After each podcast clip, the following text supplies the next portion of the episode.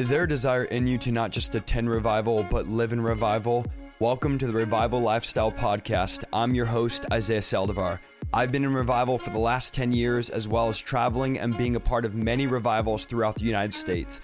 I'm going to be sharing with you how to live a radical lifestyle of revival on a daily basis. All right, ladies and gentlemen, we are live. Man, this is going to be a good show. I'm super excited for the show all day long. I've been anticipating. Uh, listen, Pagani, I'm here to receive, man. I'm here to receive. I'm here to just get breakthrough in my life. I'm super excited to have you on. I was just telling you earlier, and I just want to tell everybody you were on my show, episode seven, right. February 19th of 2020, before the whole thing happened. Yeah, before right. the whole thing happened.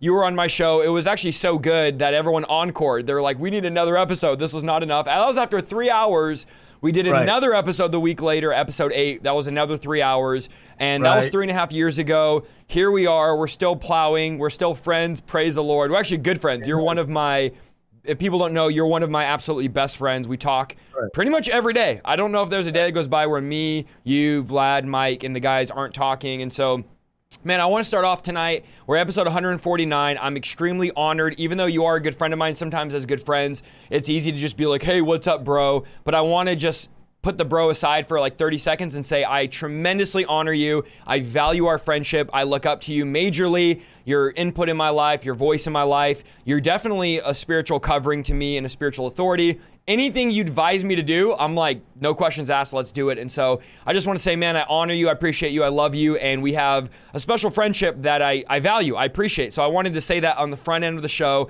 for those that are maybe new to our audience, new to our page. Like when you said, hey, let's, I have this book coming out, I'm like, bro, let's do a show. Let's get live, let's go to here on, and it's gonna be, it's gonna be good. I'm anticipating it. And so, man, I honor you. I honor you. You're real.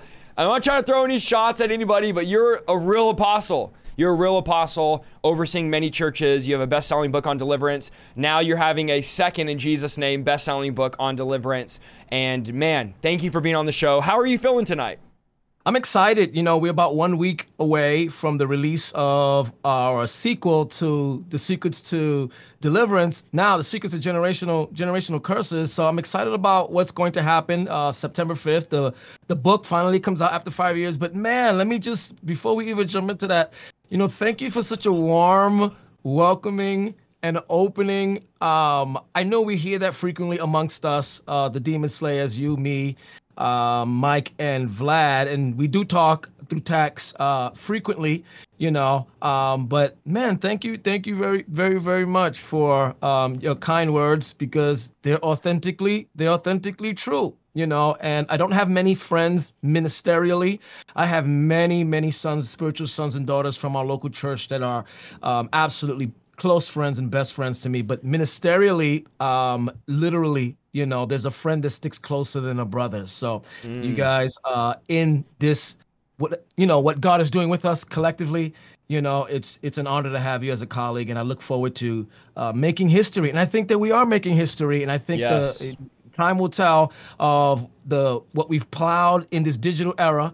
You know, uh, what God did, and it's good to you know to to walk alongside with you and the and the rest of the Demon Slayer friends. You know, never thought that a that, Demon man. Slayer group name joke chat would turn into a real thing where now everybody's saying Demon Slayer. But yeah, man. But I'm excited about today. And yes, I was with you uh, maybe the sixth episode when yep. Revival Lifestyle podcast came out and we talked about deliverance, and then we did another one on Nephilim, and then we did another one on dreams. And wow, excited about what God has taken your channel, man. By far, we all call you, and I'm gonna say this, and only us four know this, but I'll throw it out there.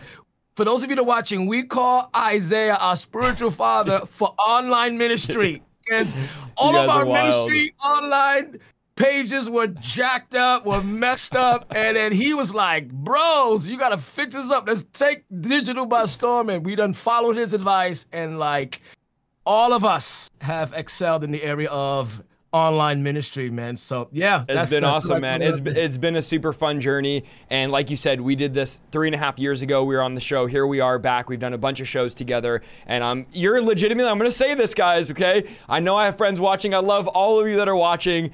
You're actually one of my favorite preachers of all time. Everyone always says, Who do you listen to? I think it's clear why you talk loud and fast, just like me. And uh, again, I love all my friends out there watching, but when I listen to people, you I'm do like, say that. Yeah, yeah. I got to have someone fast, strong conviction, loud. And so, man, I just feel like when we're together, it just, we flow, we flow well. And I was laughing because I was watching our show from three and a half years ago, uh, February, it was 19th, 2020. And I was like, we have 150 on Facebook, all excited. And so just to see the growth has been crazy. You know, we've had multiple shows where we hit 10,000 live together. And I'm believing tonight we're going to have those one of those record breaking shows as we get into this. We already have 1,400 on the live, and I'm excited about that. So we're going to jump in. You have a book now. When is the official release date of your book that we're going to talk well, about tonight? The, the official release date of the book, The Secrets to Generational Curses, is September 5th, okay. next week. But they can go right now. The information is pinned in the comment. Go to Amazon, purchase it. Um, people are already receiving the book as they pre-ordered it. You could pre-order it now, but there are certain uh, avenues and outlets that are actually shipping them out very, very early. So I've already been signing books mm. as members of our church have come to service uh, last Sunday and said, "Apostle, we got the book. Um, can you sign it for me?" So if you Purchase it now. Um, you might be able to get it actually before the release date, but officially September 5th, September 5th of next week. Awesome. Okay, so here's what we're going to do as we start the show. I want you guys to make sure number one, you get it on Amazon. The Amazon link is in the comments, it's in the description. Don't be in here saying, Where do I get it? Guys, I have it pinned and linked everywhere. It's in the description, in the comments, and get it on Amazon. Actually, I just looked and it's 10% off through Amazon. So they, anyways, you can get it on Amazon. Make sure you leave a review. You got to do this. Now, I don't have a book. My book will be out in 2045. I don't have a book, but when I do, I'm going to make sure you all leave a review. Please make sure you pre order it tonight on Amazon. Buy one for a friend or family. Buy one for that religious pastor that keeps telling you there's no such thing as generational curses. And then do us a huge favor and leave an Amazon review. That's going to boost it on the algorithm. That's going to help with the New York Times bestseller, all that good stuff. We want to get it to the top of the algorithm. G- genuinely, your last book and this book is going to be a book that 100 years from now, if the Lord doesn't return, will be one of those staple, hey, put this in my great great grandkids' hands. This is a good book on deliverance. Uh, my great great grandfather knew this guy. That It'll be one of those books. It'll be one of those when pigs move in, pigs in the parlor, uh, a Derek Prince, a Frank Hammond, a Don Dickerman type book. It already is your first one, but I do believe these are going to be, these are legacy building books. So, guys, right. make sure that you guys go and do that. Get it, get one for a friend and family. And then also talk really quick about the giveaway that you're doing tonight. And then we're going to jump right into the content. Okay, so we are giving a free ebook copy just for tonight only. And the link will only be available for 24 hours. All of those of you that are watching live, of my first book, The Secrets to Deliverance, under one condition. We are 300 subs away on Facebook from reaching 100K, which means tonight we're looking for 300 new subscribers for our YouTube page, or uh, rather our Facebook, Facebook page. page, our Facebook page, and then if we reach, here's the clause, if we reach 100K while we're doing this interview, why here? Because I'm going to be looking at the numbers. I will release the link on how you can download the ebook to my first book. Now, the reason why this is important is the second book makes more sense when you read the first book. For those of you that haven't read the first book, and for those of you that already have it in paperback, we will you will now be able to have it um, in ebook form for only 24 hours. All right, so we're putting the link uh, to our Facebook page right now in both the YouTube page of Isaiah's YouTube. We're putting it I in there now. I just spammed it a bunch of times. Right, and I'm also so go like, go like. If we, if we break hundred thousand, he's posting his book, his first book, free for 24 hours. So guys, right. it's as simple as liking. This is not 300 of you need to sow 100. It's zero dollars. It's free 99. Oh. We're literally giving the book to you for free. So get out of here with that. Oh, you guys, come on, guys. We're doing it for free. Like his page. If we break 100K, which we will, there's already 1,500 of you on. I mean, just right. go do it. Then we're going to release that book. So I've spammed it. It's in the description, it's in the yes. comments. Go like so, his Facebook page. Like it right now. That means go out, press like, jump back in, because in about about a minute from now we're gonna get into what we're gonna talk about today, and it's generational generational curses. So I'm excited about that. It's going to be good. Yeah, I, I want to open up. I want to open up the show with this. This is the only thing I've seen the pushback that you've received on this book, on the last book. And guys, this stream is not going to be about responding to critics, heresy hunters. We don't care about none of that. People say like, "What do you think of heresy hunters?" And I don't think of them. That's what I think. I, the thing is, I don't think of them. But I, I do want to respond to something, a genuine question people had is the book titled is title is the secrets to generational curses. Your last book is the secrets to deliverance. One thing people get keep getting hung up on and i want to show this in scripture and then give you a chance to respond is secrets. People are like there's no secrets brother. There's no new secrets. We don't need to talk about secrets. Let me give two verses just for our All audience right. as we start the show and then i'm going to give the mic over to you here Luke 8:10. Now this is Jesus Christ, the one that we are all following. This is the guy we've laid our life down for. This is the guy that is fully God. This is what he said in Luke 8:10. The knowledge, look at this, Luke chapter 8 verse 10, the knowledge of the secrets of the kingdom of God have been given to you. But others I speak in parables so that so Jesus tells us why he's always speaking in parables so that they see, but they may not see, though hearing, they may not understand. Okay, let me give you one more. This is Jesus, Matthew 13, 11. This is for all of you in the chat that are to say, oh, there's no secrets, brother. Why is the book called Secrets to Generational Curses? Matthew 13, 11. Jesus replied, You are permitted. Okay, type that in the chat. You are permitted to understand the secrets of the kingdom of heaven, but others are not. This is what Jesus is saying. He says, I speak in parables, so only my true disciples, through revelatory knowledge, will understand what I'm saying. Look at this. And the religious people will miss completely what I'm saying. Those of you in the chat, now my chat probably won't say it, but other chats, oh, I don't know right. about secrets, brother. You are the people, he's saying, will not understand. Even though you're hearing the broadcast tonight, you're not going to understand it. Even though you're watching the broadcast tonight, you're not going to understand it because, I'm just going to say this nicely, you are religious. You're religious. You're stuck in that religious framework. You don't believe in deliverance. You don't believe in miracles. You don't believe in curses. You don't believe in any of the supernatural parts of the Bible. You've thrown out the supernatural. You don't believe in the power of God. And it was no different, Pagani, in Jesus' day. They, they threw out the power of God, and Jesus said, Look, I'm paraphrasing. You don't understand, you don't believe because you deny the power of God. So, guys, tonight, I don't know where you're watching from. I want to be set free. I want to be fully. I want I don't want there to be any curse, any demonic powers. I want to walk in freedom. And if Jesus offers me that, praise the Lord. I'm not here to argue. I'm not here to debate. I'm here to get free. So guys, don't be bitter, be better. Don't be bitter, be delivered. So, yes, I gave you two biblical verses. Talk to me. I gave the verses. What are your thoughts when people say, oh, brother, there's no secrets to generational curses or deliverance? Well, you actually answered it with the biblical references uh, that you've already mentioned. But First Corinthians chapter two um, also says that um, that eye has not seen, ear has not heard, neither has it been put in the heart of man the things that God has prepared. And then the next verse says, but he has revealed it to us by his spirit, God's deep secrets. Mm. Also in the Old Testament, it says, the secret of the Lord is with them that fear him. So we so the premise by which the word secrets it has nothing to do with esoteric, it has everything to do with intention. It means this.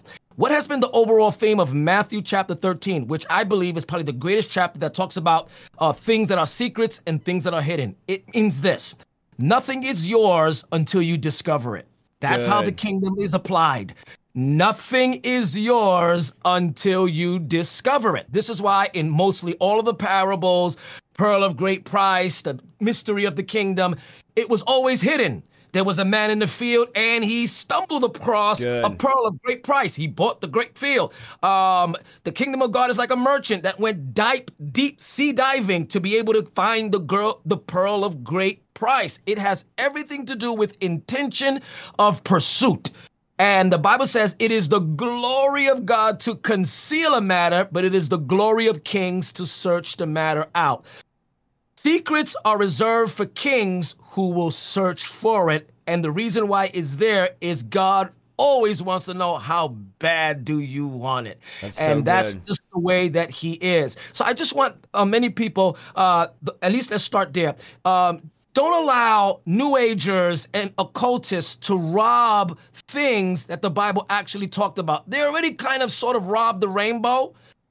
Let's not Go let them rob the word secret as well, because we're afraid that secret means esoteric. No, secret doesn't mean esoteric. It's talking about pursuit. And that's the way the kingdom is. The kingdom is never given to you. You have to pursue it. Now, watch this. You pursue it in what kind of manner? Violently. Because Mm. the kingdom of heaven suffers violent, and the violent pursue it by So let's jump into this. So good. So, guys, this whole book and what we're talking about tonight is revelatory wor- things that God has shown Apostle Alexander Pagani. We're not writing new doctrine. We're not writing a 67th book of the Bible. We're not trying to revive the book of Enoch. We're telling No. you stuff God has showed us through revelation, through prayer, through the word. So, secrets is that revealing. And the Bible does say, God shares his secrets with his friends. And that's the baseline is relationship with God. So the book's about generational curses. We have we know a lot of pastors don't talk about this. This is a very mysterious topic in the body of Christ. Give us a a base definition of what is a generational curse. A generational curse is a warranted verdict given by the courtroom of heaven against a person, a household, or a place that committed a transgression against God's law that warrants that level of consequence. Now, let me just say hmm. this not every sin warrants a generational curse, but there are some that will. Let me give you an example of that in practical application. If I have an argument with my wife and the rapture comes, trust me, me and my wife will be arguing on our way to heaven. We're not going to miss the rapture if the rapture happens in the moment. If you believe uh, in the rapture, if you're pre-tribulation, um, we're both going to make it to heaven. It won't produce a generational curse arguing with my wife or getting angry with my wife or getting nippy with my wife. But if I commit adultery on my wife, adultery against my wife will produce a generational curse. Let me also explain it like this. Um, there is robbery in the first degree, robbery in the second degree, robbery in the third degree, and then after robbery in the third degree, you get to misdemeanor. So that's kind of like the, the same concept in heaven. Not all sins lead unto death, and then there are some that lead unto death. And we'll kind of flesh that out a little bit later, the different degrees of sin. But ultimately, the generational curse is an edict. It's not a demon and it's not initiated by the devil. It's initiated by the courtroom of heaven against a person that has committed a transgression that warrants it. That's where it starts. And then we'll flesh this out as the as we as we go further into this. Yeah, I wanted to add as well the the word curse actually shows up over 230 times in the Bible. And there's six different words in Hebrew and three different words in Greek that are translated to the word curse. This is a, a 100% biblical principle, and for whatever reason, well, I kind of know the reason I'll, I'll share in a minute. We've thrown curses out. We don't even talk about curses, and then people say, well, Jesus broke all the curses. We're no longer under the curse. Now, the curse Jesus broke was the curse of sin and death and the curse of the law. There's many other curses in the Bible. If we have time later, maybe I'll share a small list that I have. There's many other curses in the Bible that we're still under today. For example, we still physically die today. In the garden, nobody physically died. When we came under the curse of sin, we man physically died. Every day 150,000 people die physically. We're not talking about the second death and the third, none of that. Physically die. A physical death is a sign that we're still under humanity is still under a curse. So for those of you in the chat that say there's no such thing as curses any longer in the New Testament, brother, there absolutely is. Jesus broke the power of the curse, but not the presence of every curse. You're so there are still many other curses, and I'm glad you said not every sin warrants a curse, but there still are curses, and there's people watching right now. Let me just prophesy that you've been under the curse. You don't understand. Why is there constant freak deaths in my family? Why am I constantly, no matter how much I work, I'm under this curse of poverty? Why am I so drawn? Seven generations back, adultery, adultery, adultery, adultery. And you have to decide tonight, I'm going to pass down blessings, not curses. You have to decide tonight that these things ran into my family. We always say this until they ran into me. I'm going to be the curse breaker. Come on, chat. I'm going to be the curse breaker. I'm going to break this off my bloodline. I'm not going to allow this thing to keep going. I'm not going to be an alcoholic the way my dad was. I'm not Come going on. to be a fornicator the way my mom was. I'm not going to be under the curse of teen pregnancy.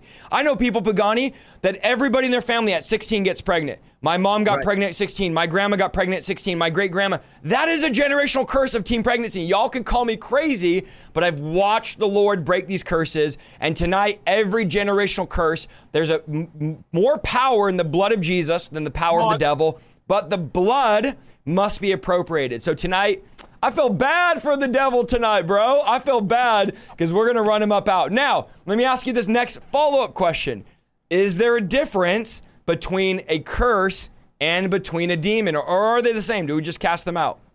Okay, so demons are the enforcers of the curse, hmm. not the initiators of it.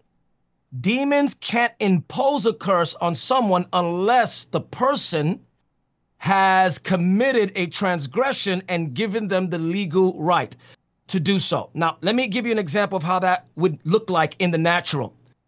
The demons are like U.S. Marshals coming to a squatter living in a home that have failed to pay their mortgage note and are being evicted.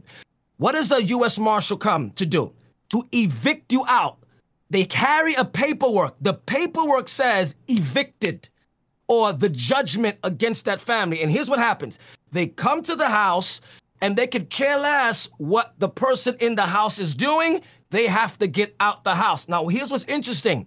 The people in the house can't bring anything with them. They could only leave the house and leave everything in the house. Why?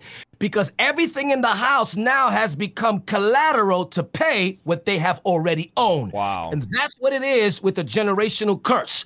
Now, you could be free in Christ, but you're like Joseph free, anointed, but still in the prison.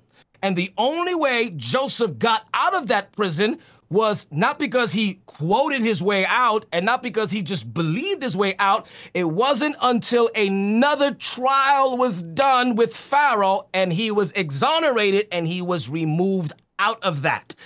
That is what it is for the New Testament believer. Now, we're not talking about salvation here because I know that uh, many people that are listening, we kind of view everything from a salvific point of Yes. view. And yes, that's good biblical exegesis, but that's not the only way, just as Isaiah mentioned, because if it was like that, then why do we still die? Yep. And why do we still sin? Because the efficacy of Christ's work on the cross broke the power of sin, not the presence of sin. It also broke the power of the curse, not the presence of curses. And mm. yes, there is, and we'll flesh this out a little bit more. There is New Testament biblical references that actually point to that a Christian saved can still be under a generational curse. So, in a nutshell, the demons are the enforcers of the edict. Now, watch this. When a Christian goes through deliverance that is specific to a generational curse and not the demon part, when God revokes or resolves the curse in the heavens, and we've, me and Isaiah and others, we have seen this happen. What happens is this a new edict is decreed. A new memo Come is on. sent to the devil, and the devil gets tapped on the shoulder. Now, I'm giving you a, an illustration. Now, we don't know if it happens exactly like the way that I'm telling you. I'm just giving you a, a, a visual to see it. good. But what we do know is this. An angel comes, taps the devil on the soldier, on the soul, on the shoulder, and gives him a new memo. The devil and the demon reads the new memo. Case dismissed. Case resolved. What happens? By default, the devil has to let go. And this is why many of you, though going through deliverance, you still feel like you're bound. And this is where Isaiah is funny because, you know, they go through deliverance with deliverance ministries and then they still feel bound, right? And watch, this is what happens. Then they think they still have a demon. So they go hmm. back to the deliverance ministry, get on the same line, and because we record our deliverance services, people think that we either hired actors or it's the same person getting deliverance or whatever. The problem was they got delivered from the demon, but they had not resolved the curse that's there. When the curse gets resolved, there is a releasing in the spirit dimension, and the believer feels this release. Can't explain it. There's just this release of, oh, something shifted, and there is immediate results that are visual, that are uh, tangible, and you can see lifestyles changed. You see uh, economic status change. You see marriages restored. You're the first one, and I decree this to some of you that are watching me. You're going to be the curse breaker of divorce Come in on. your bloodline because God is going to break and sever the generational curse of unfaithfulness in your bloodline, and your marriage is going to last beyond the two to three years that the rest of your family members. That's how it works. When God decrees it, it's released. The memo is sent to hell.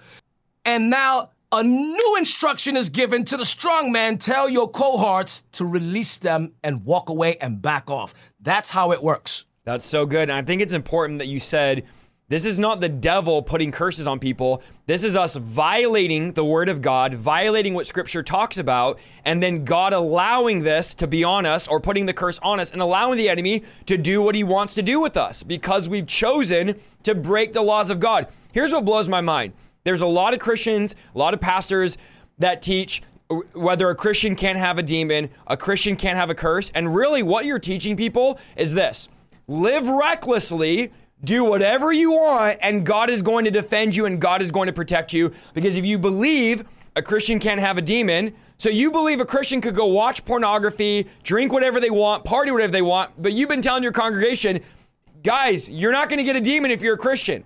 So we have this reckless Christianity where I, I can do whatever I want. Pagani, there's no curses, there's no consequences, and there's no demons anymore because now I'm a Christian. I prayed a prayer and Jesus built a treehouse in my heart and I repeated after the pastor and now I can live reckless and it's no wonder why so many of you in the chat have no conviction, have no fear of God and have no fear of, man, if I go down these roads, yeah, I might come under a curse. Yeah, I might get a demonic spirit. So we're not teaching. Some people in the chat say, oh, you guys are teaching that God is weak. No, we're teaching people be responsible, walk in holiness. Don't live this greasy grace Christianity that people are preaching because you might find yourself lunch for a demon.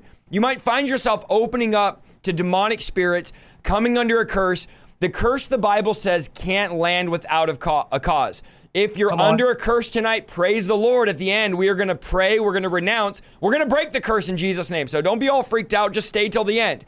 But Amen. my point is if you're under a curse, it's because you did something, or what we're talking about tonight, you're under a generational curse, which is even worse because someone else did something because a, a parent did something, a grandfather did something. Now, I'm not going to share my whole story of getting deliverance and freedom from a generational curse. I'm just going to leave it at this. I had a generational curse. And around a year after being saved, the Lord revealed it to me in prayer. It was almost midnight. I called a friend over. I said, Bro, come pray for me. I want to break this thing off of me. And I got free from it. So I don't want to live my life in arrogance and in pride saying, Oh, well, I'm a Christian. And, and here's the deal Here's the deal. If you want to be here tonight and say Christians can't have generational curses and Christians can't have demons, just live your life struggling. That's fine. That's totally fine. Live, keep struggling, keep praying as much as you can, fasting as much as you can. Or you can say, man, there's freedom available. God can deliver me. God can set me free. I don't have to be an unbeliever. Even a Christian can get free. Praise the Lord. Because I heard a guy, I'm not going to mention names. Some of you know who he is, but I'm not going to throw shade because that's not what this is about. But he was mentioning generational curses aren't biblical. No Christians could have them, and Christians can't have demons. I was I was watching him say this, and I was like, and he's a friend of mine, and I'm like, oh, feels bad, but it's okay.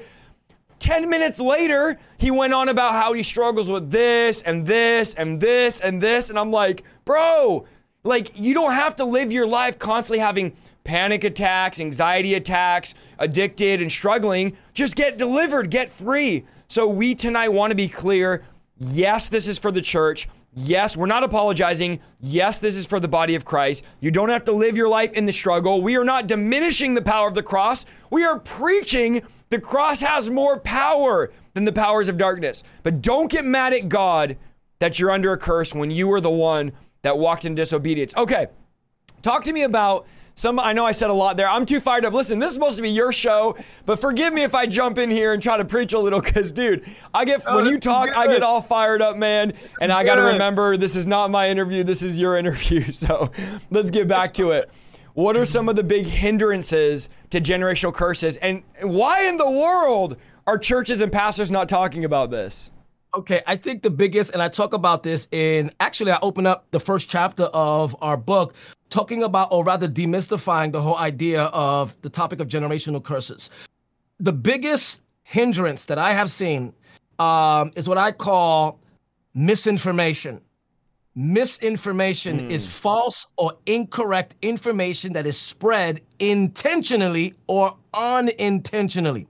Of all the enemies to the revelation of generational curses, I believe that misinformation reigns as its arch nemesis. And there is more misinformation out there in the body of Christ about generational curses than there is anti curses propaganda. I believe it's misinformation and um, it's found it, without giving too much away because you really got to go buy the book and the information is linked and pinned in the comment. Make sure you purchase it and pre-order it tonight. And just to throw this in there, we're almost at 100K. We're about 50 subs away. So those of Come you that are there, if you want to get the free Facebook. ebook copy, if you want to get the free ebook copy of The Secrets to Deliverance, make sure you go follow me on Facebook for the free book giveaway just for 300 subs to pull us over the 100 uh the, the 100k okay so here is some of and i would say maybe one or one or two is this.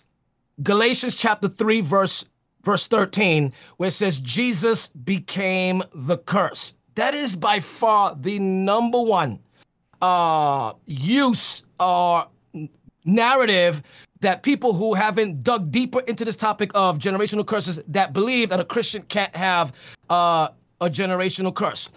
And it's because they've been misinformed that the word become or became means to annihilate. That's how it's taught in biblical seminary, and I'm a biblical seminary graduate. That's how it's taught in many churches, and that's what I have heard throughout the years as I've been saved, now going on 31 years in the gospel.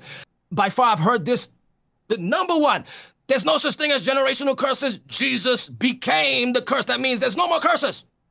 Then we got a problem, Houston, because the same the same apostle, or mm. rather the same apostles in the New Testament that said Jesus uh, became the curse, also in another epistle said Jesus became sin, who knew no sin, that we might be made the righteousness of God in him. So if the word became implies no longer existing because he became it, he embodied it, then what did Paul mean if it's the same Greek word? He became sin who knew no sin that we might be made the righteousness of God. So Come if on. became means no longer exists and there's no longer curses, then why do you still sin? Wow. If he became sin because we've already said this three times in the program, is the efficacy of Christ's work on the cross has broken the power of sin, not the presence of sin. And if you sit here and say, try to win an argument, well, then I don't no longer sin. Then the apostle John condemns you and says in First John chapter 1, if any Christian says they have not sinned and doesn't sin, you are a liar and mm. the truth is not in you. Now, here's what's crazy about this, Isaiah. First John chapter 1 is not written to unbelievers. You know how I know it's not written to unbelievers? Because he opens the epistle saying, Dear children. He says, Dear children. Wow. He says, God dwells in the light, and in him there is no variables and no shadow of turning. And he said, As a matter of fact, if you have fellowship with him and walk in darkness, you lie. And then he goes on into saying, uh, the idea of Christians still sinning. So I think the number one uh, arch nemesis of the of understanding generational curses, post ascension, present day dispensation of the Holy Spirit, aka the church, church age, is misinformation. And this is why I That's wrote this book. The book that I wrote, The Secrets to Generational Curses, is, if I could just be a little bit nippy with it, I debunk those who try to debunk generational curses. Why? Because I want you to get set free. And again, and I hate that we have to keep repeating this. No one is taking away from the supremacy of Scripture. No one is taking away from the supremacy of the efficacy of the cross. No one is taking away from the supremacy of understanding, uh, of taking, of adding to the gospel. No one is doing that. What we're doing is providing a thorough presentation so that you could become full gospel and get set free from every generational curse that is active in your life. That's so good. It's like when people say, Oh, you guys do deliverance and you diminish the cross by casting out demons. The cross is enough. I'm like, No, we cast out demons because of the cross, because of the power of the cross. We're not diminishing it. We're actually doing it because Jesus came and exercised authority over the devil and gives us power. Pra- guys, praise the Lord that we have power over these curses now. Praise the Lord that we don't have to live in this perpetual cycle. God, is anybody in the chat tired of the same cycle of sinning and then getting free and then sinning and then getting free and then pastor saying you're always going to be this way, you're always going to struggle financially, you're always going to have deaths in the family randomly, you're always going to have these issues and uh, miscarriage is just going to run in your family? No. In Jesus name, there is power to break the curse. In Jesus' name, there is power to be delivered from that spirit of barrenness that's been on your womb. In Jesus' name, there's power to break the curse of barrenness tonight. In Jesus' name. So get out of here with that whole, oh, you guys think Jesus is weak. The only one that thinks Jesus is weak is all these cessationists out here that say God can't work through people anymore. Miracles aren't happening through people. The power of God's not happening. It's just in the book of Acts and it's no longer. And you know what's crazy? They believe that the devil works through people, but they don't believe that God works through people. Preach. And I posted that, and I had one of the most famous, I won't mention his name, I don't want to put him on blast, he's probably watching. One of the most fa- famous cessationists on YouTube message me and say, Actually, you have a good point there, because they always say the devil's working in uh, what Billy I- Billie Eilish or Bill Eilish. I don't even know her name. The devil's working in Miley Cyrus and Beyonce, and then they go, and the next sentence they say, oh, but God isn't working through people anymore. That was just for the book Acts. I'm like, so the devil gets to have all the fun working through people, but God can't work through people. So get out of that Come with on. that lame cessationism. If your church teaches the gifts aren't for today, you need to tell that church you're not for today and go find a new church. Okay, talk to me. I'm sorry, dude. I'm, you get me all, you get me in trouble, bro. You get me all fired up when you come on here. Okay. Now there is a trend happening of I was just born this way. And this is why I do believe your book is coming out in perfect time because there's an right. entire community, we won't mention their names because we don't want to get banned, an entire community, Alphabet, Skittles, all of that stuff, the, the letter community that says, I was just born this way and it's becoming very popular. Tell me a little bit about how your view of I was born this way and generational curses have have really evolved or changed over the last few years. Okay, so let me read some scripture here and then give you a scientific answer and then a biblical answer. But Psalm 51, verse 5 says, Behold, I was shaped in iniquity. Notice how it doesn't say I was shaped in sin. Afterwards, it says it, and then it says, And in sin did my mother conceive me. I want to focus on that first part, shaped in iniquity. And we'll deal with that a little bit, a little bit later. Ephesians chapter 2, verse 3 also says, Among them we too all formerly lived in the lust of our flesh, indulging the desires of the flesh and of the mind, and were by nature, were by nature children of wrath, even as the rest. Now here's let me let me give a scientific answer before I actually give a biblical answer for this because it fits. Epigenetic modification is a scientific discovery. You can go look this up this is not sensationalism, and this is not uh, speculation or speculative. This is a real thing. Epigenetic modification is a scientific breakthrough that has been discovered within the last 10 years that the cells in your body, based on the histones, receive information, external information on how to behave. That's absolutely astounding. Now, what does this mean? It means that your cells are receptors of what they're receiving from the eh, from your environment and from the from the outside. Now, here's what happens. When the cells in your body receive information on how to behave, Now you no longer need to be told to do something by nature. You just go and you do it. This is why when a drug addict is removed from their environment of drugs, they go through withdrawals. Why? Because the cells in their body don't know how to function because they've already been programmed to function a certain way. Now, to even go a step further, even zoologists know this because this is how uh, human beings have been ta- able to take wild animals and domesticate them. They first tame them through fear and food.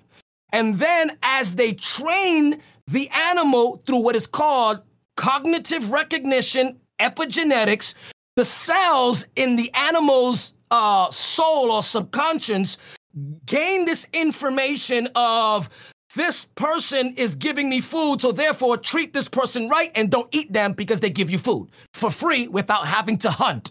Now, watch this. When the animal produces a litter.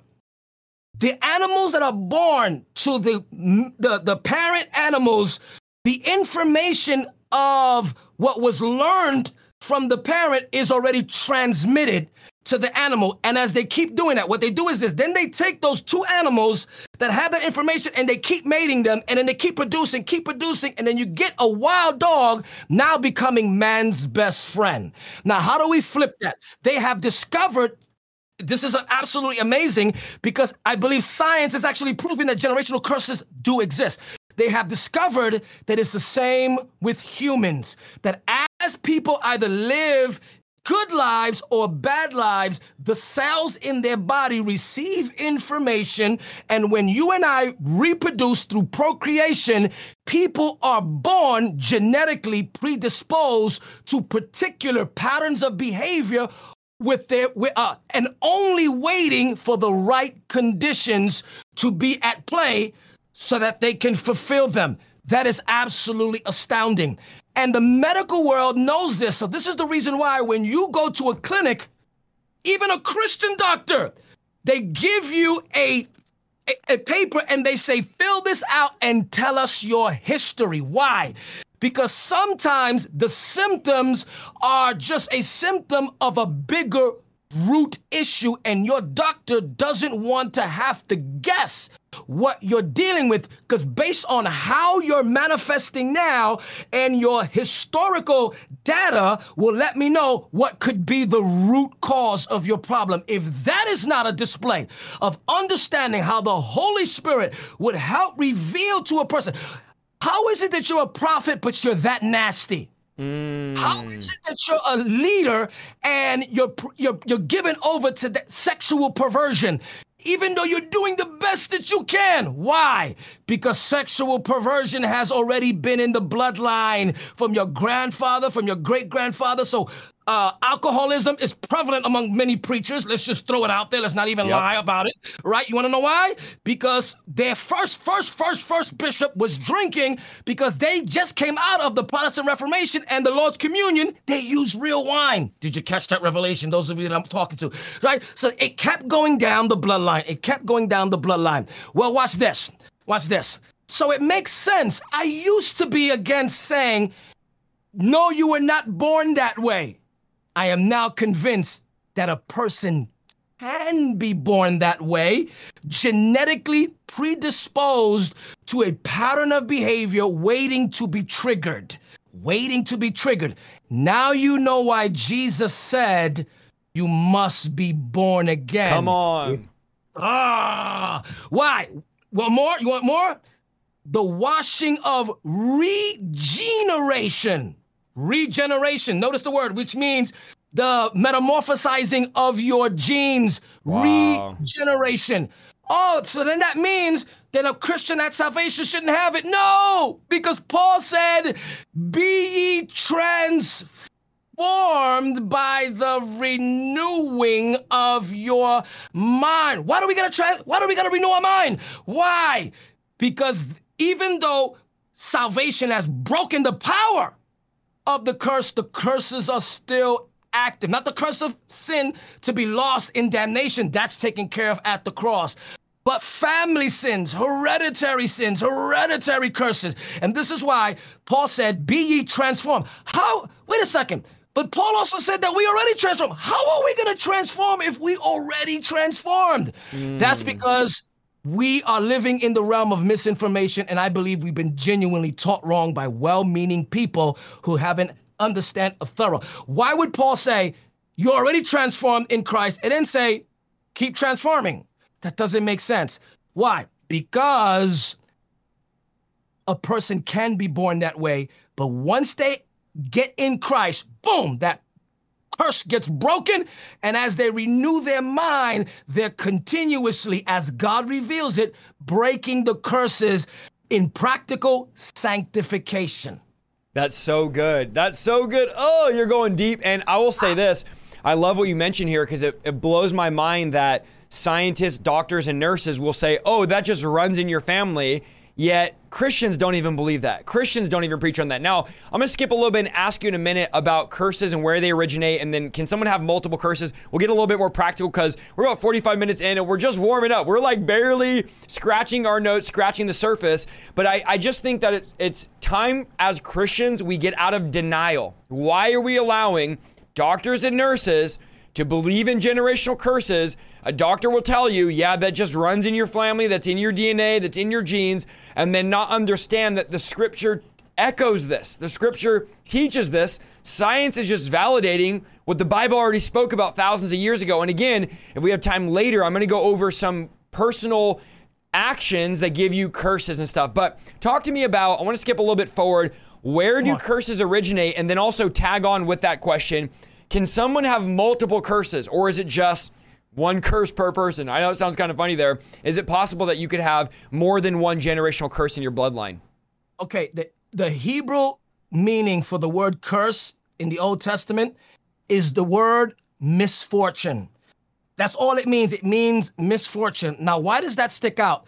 Because being a chosen generation, a royal priesthood, uh, the Jewish nation or the Hebrew nation that was re- taken out of Egypt, um, um, um, really uh, perpetuated into the subconscious of the Hebrew nation is that they were a blessed and favored nation. This is the reason why they use words common such as shalom, which means blessing, and there's a lot of emphasis on blessing and blessing and blessing.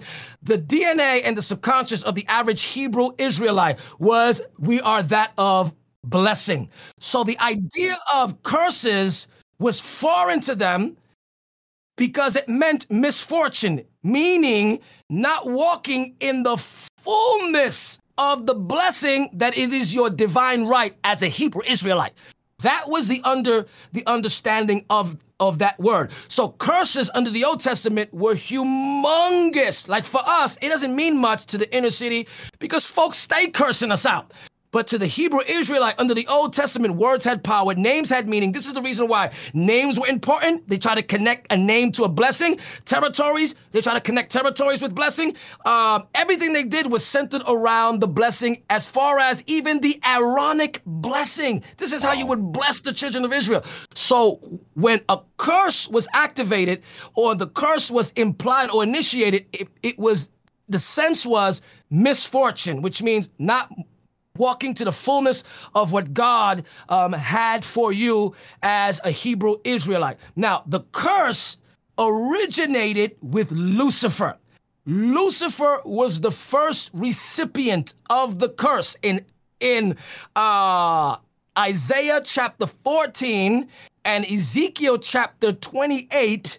We find this that when Lucifer rebelled, Isaiah 14, I will ascend to heaven, I will place my throne above the stars of God. I will be like the Most High. The next verse says, I cast you out as an accursed mm. thing.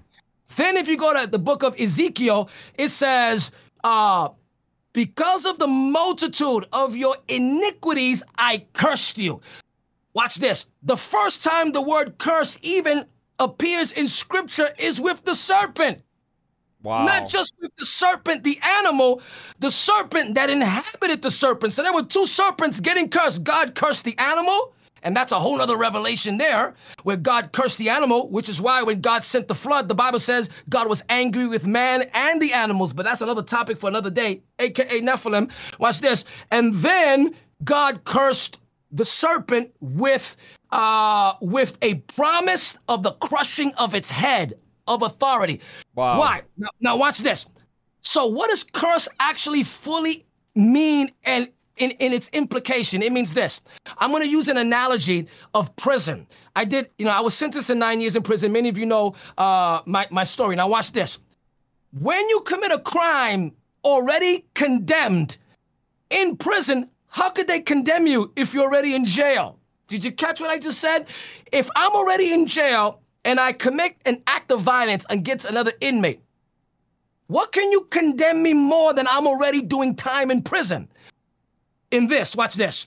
They would send the inmate to, to the special housing unit, which is the jail within the jail. Now, why am I saying this? Why did the curse initiate with Lucifer? Because he had already been condemned for his rebellion. You can't condemn him again if he's already condemned. So then, what happens after you already been condemned uh, for disobedience and rebellion?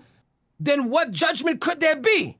To get cursed. Why? Mm. Because to be cursed means to change and to alter your DNA, which means to give you more punishment than the punishment than you that you are already uh, carrying out. So that's kind of like where it started. Now, to answer the next question, can there be multiple curses upon curses? Yes.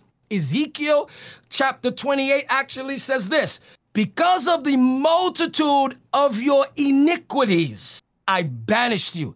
That word multitude means this that there was more than one iniquity. So there are iniquities that are in layers or in sequences one, two, three, four. Leviticus chapter 27, this is probably the most outstanding, at least for me, with multiplied curses um, where God told the children of Israel that if you don't obey me, this is what he said, I will curse you seven times. He wow. actually said that. I'll curse you seven times. Watch this. And then he said this if you don't repent, I will curse you another seven times upon those seven times. Now we're talking about 14 curses. Then he says, if you still don't learn about that, I will curse you another seven times. Now you got, biblically speaking, 21 curses activated in one person's rebellion. For those of you that are watching, I'm here to tell you rebellion, flee your rebellion and get set free today. If you're watching me, God is saying, I can go up the bloodline, I could go down the bloodline and break every single generational Come curse on. that is there. Watch this. Watch this. God said, I will curse you seven times. Watch. Watch this. That's the same thing connected to seven unclean spirits came back in a person, and the, that person's state is worse off than the first. Now, watch this. Here's where things change. Because the person that fell is a just man. And the Bible says, though a just man falls seven times, he rises up again, which means if you feel that you got multiple curses in your life, meaning you got a curse of perversion, a curse of poverty, a curse of whatever, you're a Christian, love the Lord, but you got all these unresolved issues. I'm here to tell you that the curse breaker, the blood of Come Jesus, on. will break and sever every jerk every generational curse. First curse, second curse, third curse. Man, Isaiah, you better stop me because I'm preaching. On. Hold up a second. Let me see if we have reached the 100K. Hold on a second. We want to see if we reach the 100K. Dude, you're on fire. We, I don't want to water it down. We are seven subs away from Facebook, reaching Facebook. Three, reaching 300 subs, and we reached the 100K Facebook page, free ebook. Seven of you. Look at this. Seven. I just said seven curses. I want to see who is going to be the seven highly favored blessed Christians that are going to press subscribe to our Facebook channel right now and get a free Come on. ebook.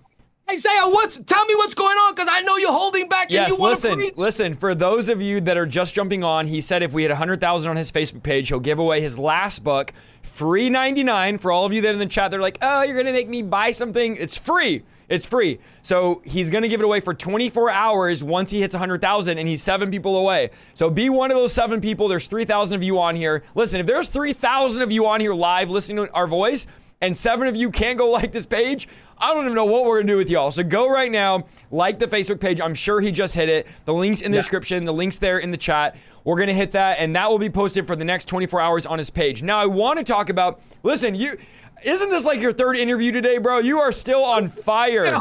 Second, we did it. We have cracked the hundred K.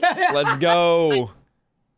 You guys are gonna get a free ebook copy of the book, The Secrets to Deliverance, for 24 hours, just as a free gift to you. But go ahead, Isaiah. I'm gonna put the link to the. No, you're on your third interview today, bro, and you are on fire. Now you guys know why I like to listen to him. Okay, I want to go into because we could go all night here. I know you're three hours ahead, so I want to talk about how you get a generational curse. Where do these curses come from? Now I'm to give you a little break because you just preached a fire sermon, so I'll start, and then if I miss anything. Then you can add your input. But let me answer this one. I have a whole list here, guys. I'm gonna shotgun these. I'm not gonna stop. So, you know, I love all the grandmas out there, but I'm not gonna slow down for you to write them in your notebook. You're gonna have to rewind this to get these into your notebook. I'm gonna shotgun these. I'm gonna give you 37 biblical curses with scriptures for all of you heresy hunters in the chat that are already banned. By the way, we're banning plenty of people tonight. If you want to get banned, say something stupid and you'll get invited to the block party. Don't get mad if we ban you. You're like, well, I want to have freedom of speech. It's our ch- channel, it's our page, it's our chat room. Go troll somewhere else. This is not the channel to get to troll. We will just ban you. We don't care. We're not afraid to. But let me give you 37 biblical curses. These are if you commit this sin according to the Bible, this is gonna you're gonna get a curse. Okay, so number one, idolatry. That's Exodus chapter 20, verse 5, Deuteronomy 27, 15. Number two, incest with your sister, your mother-in-law, or your father's wife. That's Deuteronomy 27, 22. Adultery. That's Leviticus 20, 10, Numbers 5, 27, Deuteronomy 22, 22, and Job 24, 15 cruelty to handicapped people. This is Deuteronomy 27 18. These are guaranteed. If you do these things, you are going to come under a curse according to the Bible. Number five is oppressing those that have no defense, the defensive, the defenseless. That's Deuteronomy 27 19. Fornication. Hello, all of you that are shacking up together, living together, trying to defend your fornication. You listen to preachers that say fornication isn't sin. Just had to throw that shot out there real quick. If you know, you know. That's Deuteronomy 22 21. You will come under a curse. Number seven, if you dishonor your parents, that's Deuteronomy 27 16. Number uh, Deuteronomy 27 21 is number eight, sexual relationships with any animal. That's sexual relationships with any animal. Number nine, if you defraud a neighbor, Deuteronomy 27 17. Number 10, homosexual relationships. That's Genesis 19 1 through 25 and Leviticus 20, verse 13. Number 11, sexual intercourse during menstruation. This is in your Bible. I'm just saying, you might say, well, we're not under that. You can do what you want with this. This is Leviticus 20, 18. Marrying a woman and her mother. That's Leviticus 20, 14. That's number 12. Number 13 is R A P E. Again, R A P E. I don't want to get banned. That's Deuteronomy 22 25. Number 14 is children conceived out of wedlock. They come under that curse. Yes, it's biblical. That's Deuteronomy 23 2. Number 15 is accursed objects in your possession. Number 16 is any occult practice. That's divination, sorcery, omens, witchcraft, consulting a medium, consulting the dead.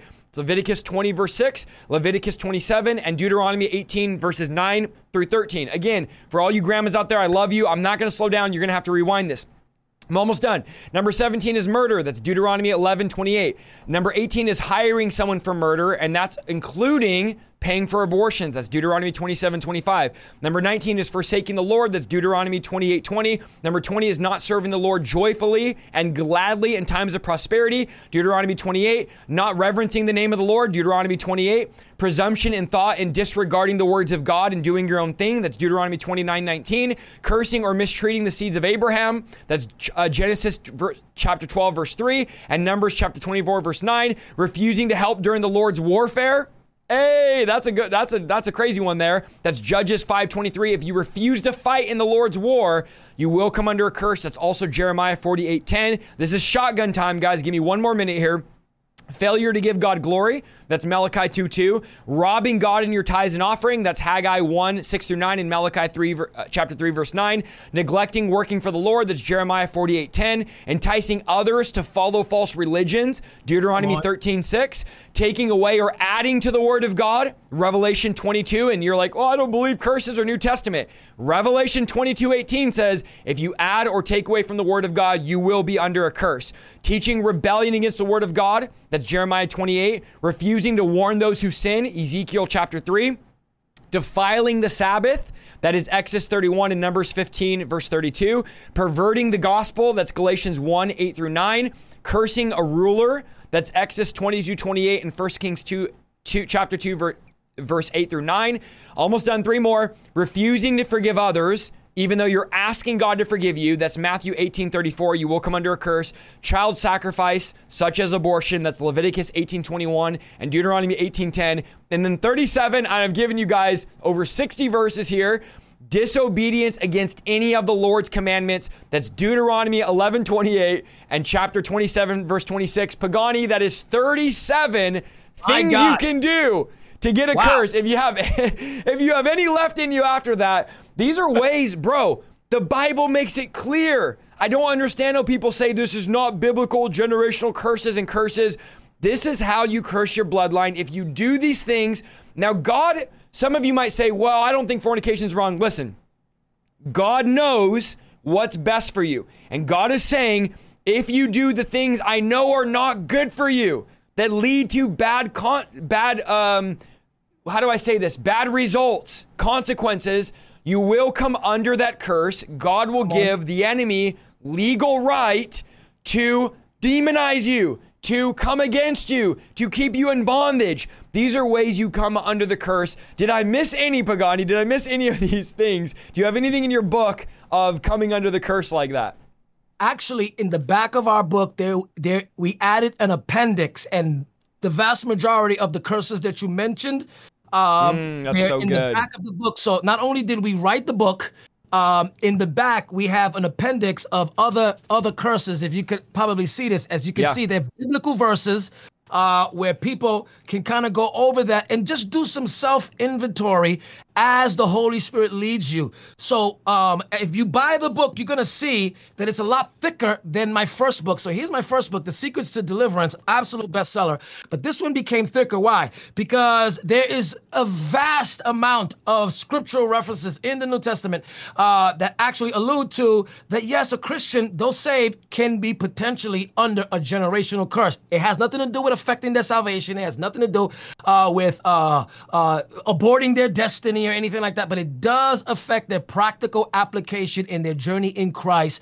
And we, this book has been five years in the making. Secrets of Deliverance has been out for five years. I was supposed to release this the year later, and I felt it, I just wasn't ready to release it yet. And I'm glad that I didn't release it yet because look how much God gave us uh, as concerning various things. And let me tell you something. In this book, I talk about the curse of racism. Mm. Mm, I got into racism. I have not read any book that dedicates almost half a chapter on the curse of racism. I actually, in this book, talk about the curse of hip hop culture. I have never seen a, anybody write anything remotely close to anything about hip hop culture. Now, hip hop is not the devil, uh, but some of its ideologies is rooted in anarchy and rebellion and an orphan spirit and a lot of the trauma that comes with the transatlantic slave stuff. I get into that in this book, which is why it's thick here. We talk about vanity. I don't know no book on vanity. We talk about gluttony in here. We talk about en- the curse of envy. I said, God, I want to talk about curses that nobody talks about because there is a plethora and a buffet of books on generational curses that I think that are amazing, but I think they're a bit repetitive. They're kind of repeating the same things that we already know. And I said, God, show me what we are not talking about. And he gave me a lot. I go in here, the curse of dishonor. That we're seeing that. We're yep. seeing that all, all everywhere, right? Not only that, but then God told me, He said, Son, I want you to talk about Proverbs chapter 6, the six and the seven things that I find that are an abomination to me. We talk about it here. Nobody really talks about that because we're so focusing good. on some of the more popular curses that are kind of out there.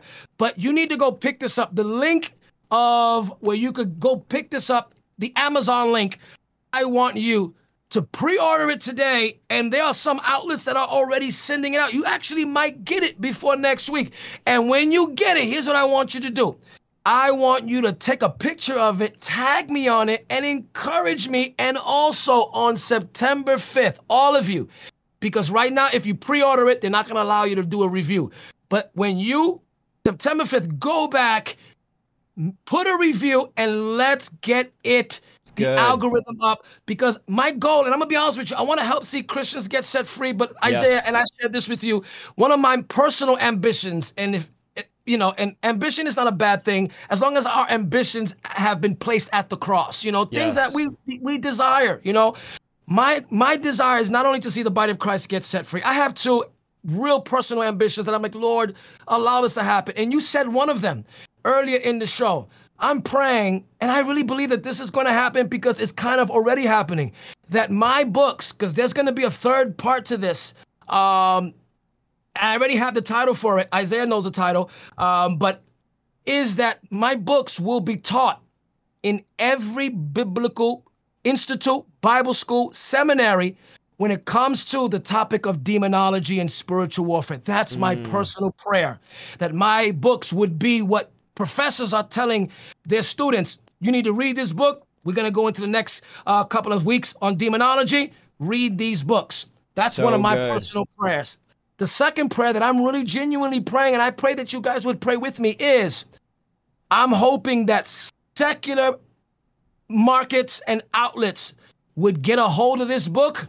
And when talk shows, se- secular talk shows, uh, talk about demonology and generational curses or something like that, that they would invite me a spirit filled believer and any spirit filled believer that is thorough in this particular topic but i'm praying that that we that i would be the go-to guy on these platforms representing scripture representing christ spirit filled because i don't know if you guys notice this a lot of these talk shows when they invite some clergy a lot of them are woke clergy Yep, that are yep. living double lives I'm praying that one day I would be on these secular shows representing scripture, representing sola scriptura, representing solo Christos, and also talking about the demonic in a way that is Christ glorified and Christ centered, cross focused. That's been my prayer. So I want you to pray that the secular would open and that this would be good conversation on some of the top content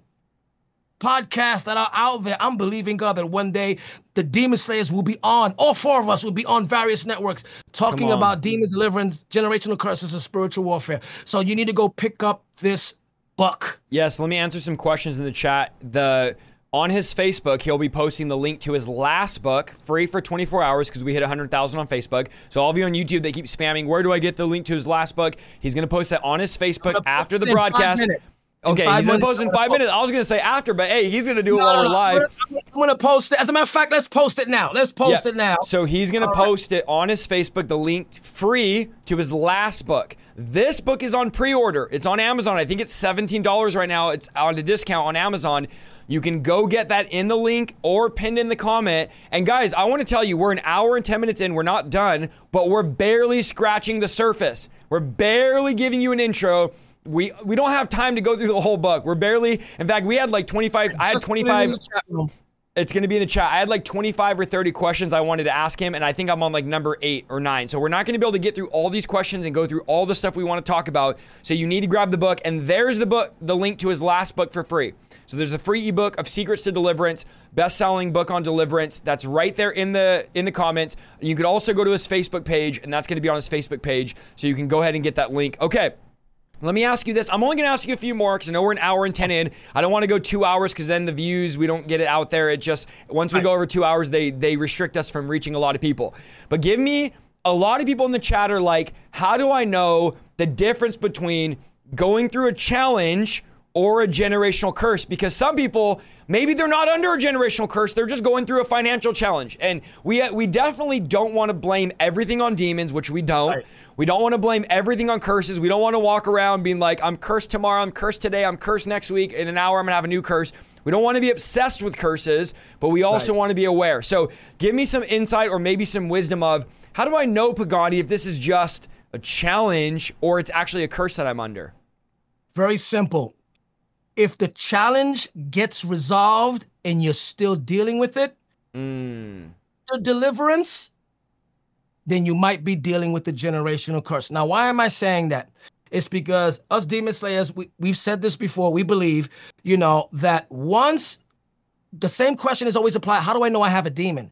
We say this that after you've crucified your flesh, after you've disciplined yourself, taken personal responsibility, you're fellowshipping with the saints, you're giving, you're doing everything that you know to be right, and the problem still persists, then you need a deliverance because there's a demon there.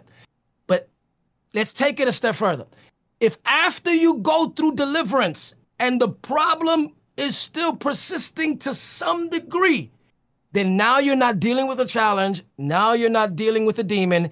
Now you're dealing with a potential generational curse that needs to be resolved not you can't cast out a generational curse mm. you can hmm. only cast out the demons after the curse has been broken the curse the only way is the curse has to be revoked or, or, God has to decree a new law and the new law trumps out the lesser law. That's just how legalities work. This is why in the book of Esther, I think God was trying to let us know. Remember when Xerxes said to Mordecai and to Esther, the decree of the Persians can't be changed. I already told everybody that it's okay to kill the Jews right? What did she did? She fasted and we prayed, and we'll get into that a little bit later because that's part of how you begin to break the generational curse. Now watch this. What did uh, Mordecai suggests. He said, well, decree a new law that the Jews can defend themselves. And that's what he did. And they were not annihilated. The principle is there. The, how do you break a generational curse? Is when you begin to seek God and God begins to do it, God will either revoke it through repentance and renouncing, and maybe we'll get into that a little bit. That'll probably be the, maybe the next question, you know, or God has to decree a new law concerning you and your bloodline, and then the new law becomes a greater law. Hebrews chapter 7 actually talks about Melchizedek. He said, when God wanted to change the priesthood, he actually says this in the text. Hebrews chapter 7 says, when God wanted to change the priesthood, the law must be changed to permit it. So, mm. and that's when he said this. He said this, you are a priest forever after the order of Melchizedek. That was a new law that actually trumped the order of Aaron and Levi. That's how it works. Why? Because it's never a personal thing, it's always a legal thing. And I get into the specifics of that because so I don't want to give you all the meat and potatoes, but the specifics of that are in here. This is all a legal battle, it's all up there. And watch this Job is a perfect example of that, his personal struggles. Now, watch this. Watch this. If and when it is a challenge, the Holy Spirit will tell you this is not a curse, don't pursue. The Holy Spirit will reveal it. What we're not trying to perpetuate is uh, generational curse idolatry or generational curse cookie cutter formula or incantation. No, everything has to be under the direction of the Holy Spirit.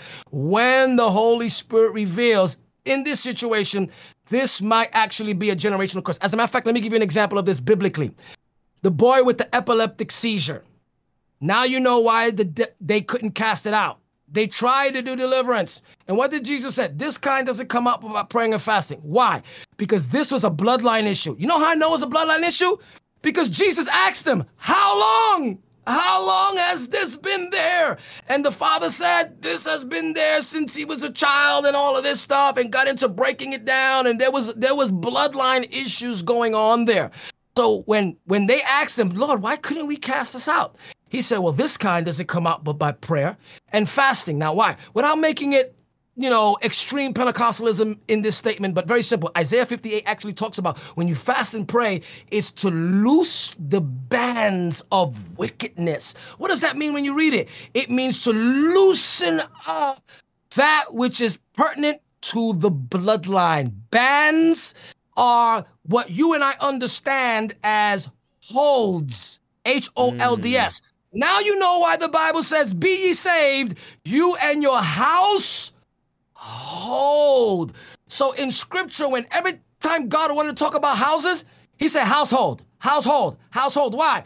Because because your house is held together as a band. This is why in the Old Testament, when there were certain families that would come out to war, it says the bands of the tribe of this, the bands of that. It's the same thing. What's a band? It's a rope.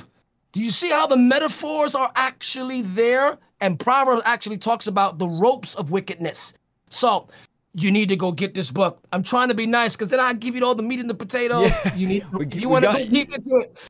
Yeah, that's so good. And I wanted to just to clarify on the chat, guys, the link does work. I've reposted it five times. I've tested it. I've downloaded the copy. It works. Those of you on Facebook, you cannot do it on a Facebook browser. You need to go on Safari type that short URL link in your Safari browser. But just so you know, it works. I just downloaded a copy of your last book for free that's in the comments. He gave that away for free tonight, guys. Make sure you get his new book. Okay, let me ask you just a couple more, and then I'm going to have you pray, and we're going to talk about how to break the curse. So just a minute, let me ask you one or two more quickly here. Should people constantly be stressed? Because here's what I've come to find. Now, I am I love deliverance. I teach deliverance. Me and you both have video after video. You've written books. We believe in it, all that. But we also will be the first ones to tell you don't become demon obsessed. Everything's not a demon. Don't be freaked out all the time. And when I talk about curses, I did a live stream years ago on this. Everybody was just so stressed about, I'm under a new curse, I'm under a new curse. And I realized people started talking a lot about, like every day they were worried about coming under a new curse. Should we be constantly stressed that we're under a curse? I, I love what you just said about listen, if there's a curse there, God's going to reveal it to you. We're going to break it. Don't be freaking out. Don't be all stressed out. I do want to be careful, though, that we don't create, and I know this is not your heart, people that are constantly stressed about a new demon, a new curse, a new demon, a new curse, and we're more worried about the curse than we are about the cross. So we don't want to be obsessed with the curse, we want to be obsessed with the cross. Tell me a little bit about what are your thoughts about people that are always just stressed? I'm under a new curse for everything. I I, I just think it's it goes back to misinformation. Mm. I think mm. sometimes uh, deliverance ministers, or maybe it's uh, maybe we need to be a little bit more thorough, or maybe even add disclaimers as we teach more, because we are so you know, persistent in talking about, you know, deliverance, it gives, it, it implies that this is something that we that the, the listeners should be consistently looking out for all the time. Mm. No, the Bible is very clear. Submit yourself to God, resist the devil, and he will flee. What I've learned is this, and I can speak from experience. I've had people uh, drive hours to our church. It happens every week. People, as a matter of fact, last Sunday they fly out to our church, you know, and um and many times they try to strong arm me to take them through deliverance. Now, in the early days, I did, but I've learned I've learned a thing or two. I only administer deliverance if the Holy Spirit gives me the green light in that person's life in that moment. No one is ever gonna get. Why? Very simple. Why? Because yes, I'll pray for you, I'll intercede for you as a pastor. Of course, you're gonna get prayed for, but you can't. Look at this. In life, no person is in control of their court date. The mm. courtroom is in charge of that. you see what I'm saying? So, what do I mean by this? So, then, Pastor, when is the court date? You'll know because the Holy Spirit will tell you. Why? Because you have the Spirit of Christ living in you, and He'll show you, and you'll just have this awareness like, man, I think I actually might, I actually might be under a curse. Wow. And then He'll put in your heart to to fix it and to resolve it. Let me tell you something, and I say this, and we and Isaiah, we say this all the time, and please, guys, don't take this, you know, as a form of boasting. Yes, we are deliverance ministers. Yes, uh, yes, we we love and deliverance is our forte and our niche and all of that. And amen, God has graced us to do this, you know. But I'm gonna be very honest with you, we don't get the backlash as many people think that we get the right. backlash because of what we're doing. We're enjoying life. Yep. I'm telling you, Isaiah is all. If you watch his Facebook and YouTube social media channels, he's always on vacation with his family on, and his camping, camping. He's always camping. What does that mean? I'm I'm enjoying Christianity. The yes. problem, the issue is when the devil rears his ugly head. I cast it out. When the yep. Holy Spirit tells me you got a curse, I get it fixed.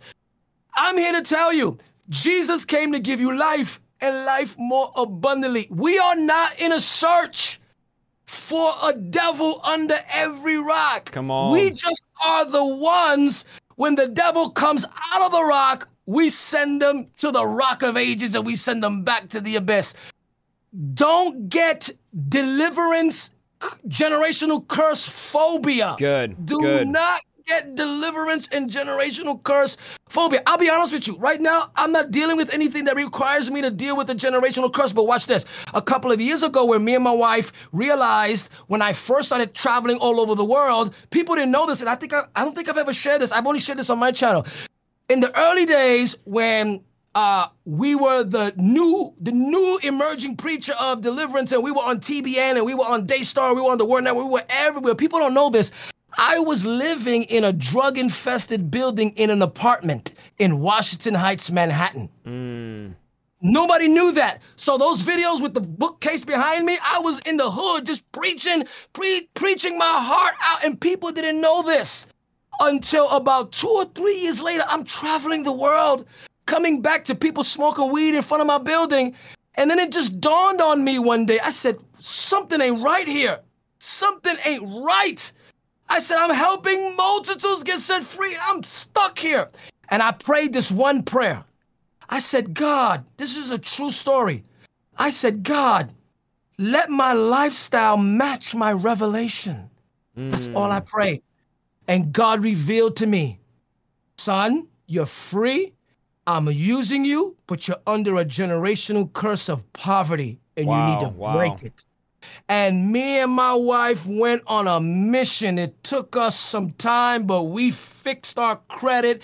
We paid off every debt. We fought our way through. We went through deliverance. We fixed our, every little detail as the Holy Spirit revealed it to us. And I tell you, within eight months, we became first-time homeowners in our own property in upstate in the bub in the suburbs something that would have never happened. And here's what's crazy. Here's what's crazy. When my wife started saying we're gonna get a house and we're gonna go for a house for the first time, can you believe I got negative? I got negative out of nowhere when she told me we're gonna get we're gonna go for a house. I wow. went into this.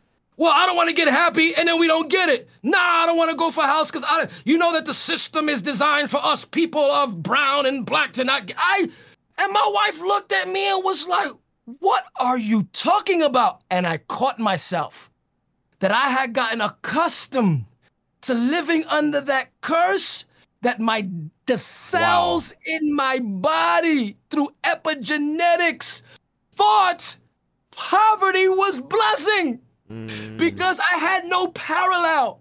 And I caught myself and I repented. I said, God, you got to break the curse. And we did, and God broke the curse. God broke the curse. And then when we walk to this day, when we walk in our home and our own property, you know, I go, God, thank you. Wow. And for those of you that are watching me that feel my story, some of you are watching me and you're mm. living in mm. that same place. God is sent me here to tell you that yes, you're saying, and here's what's crazy some of the most anointed prophets are broke and they're stuck and they're dealing with things and they're living somewhere trapped. Yes, you're anointed, but there's a curse there. There's a curse there. Some of you are dealing with the curse of sickness. Some of you are dealing with the curse of negativity. Some of you are dealing with the curse of sexual perversion. You're anointed, but you're still perverted. And I'm not here to tell you, I'm not judging you, but God is saying tonight, He wants to tell you Yes, you've gone through deliverance. Yes, you still doing the fasting and the praying. Keep doing that stuff. God is saying what you're dealing with is a generational curse. And I'm not talking about that storefront, you know, superstition, extreme, mixed with extreme stuff that we see out there. No, I'm talking about for real. For real, for real, where God is saying, I'm gonna break, I'm gonna break this curse. Ask him so you're saying, how do you do that? Because Isaiah said, how do we do it? This is the perfect time. How to break the curse. Let's do it. You you teed us off. How do we break the curse? I'm ready. I'm ready, bro. Break break every curse off me. Whatever's there, Lord, free me. How, how do we break the curse? That's what everyone wants to know. Number one is this. I can't give you all of them because then you won't get the book. But I'll give you the first two. But we will pray. And I am going to pray for God to begin to reveal what those things are. It's number one. Let me help you understand this. You have to learn how to negotiate in the courtroom. Now, I know you're probably saying that's impossible. I have no idea how to do that. No, what I am trying to tell you is this is you got to get out of the mind of living room babysitting Christianity and learn how to plead. Plead in the courtroom. The word plead, watch this, is where you and I get the word intercession. Did you know that the word intercession is a legal word? It means to plead. The story of the unjust judge. Remember it, those of you that are watching? What's the moral of the story of the parable? That the widow was banging on the door of the judge saying one thing. She didn't say, Bless me. She didn't say, Give me a new car, give me a new home. What did the widow say? Give me justice. Give me justice. Now, watch this. The Bible says that the just, the unjust judge said, I don't fear God and I don't fear people, which means he can't be bribed. But because this woman troubleth me, this woman is troubling me. She's banging on my door nonstop. I shall give her justice. And the text says, and I will do it swiftly. The next verse says, Shall not God swiftly answer them that plead before him? And then he says this, But when the Son of Man comes to the earth, will he find faith? What does that mean?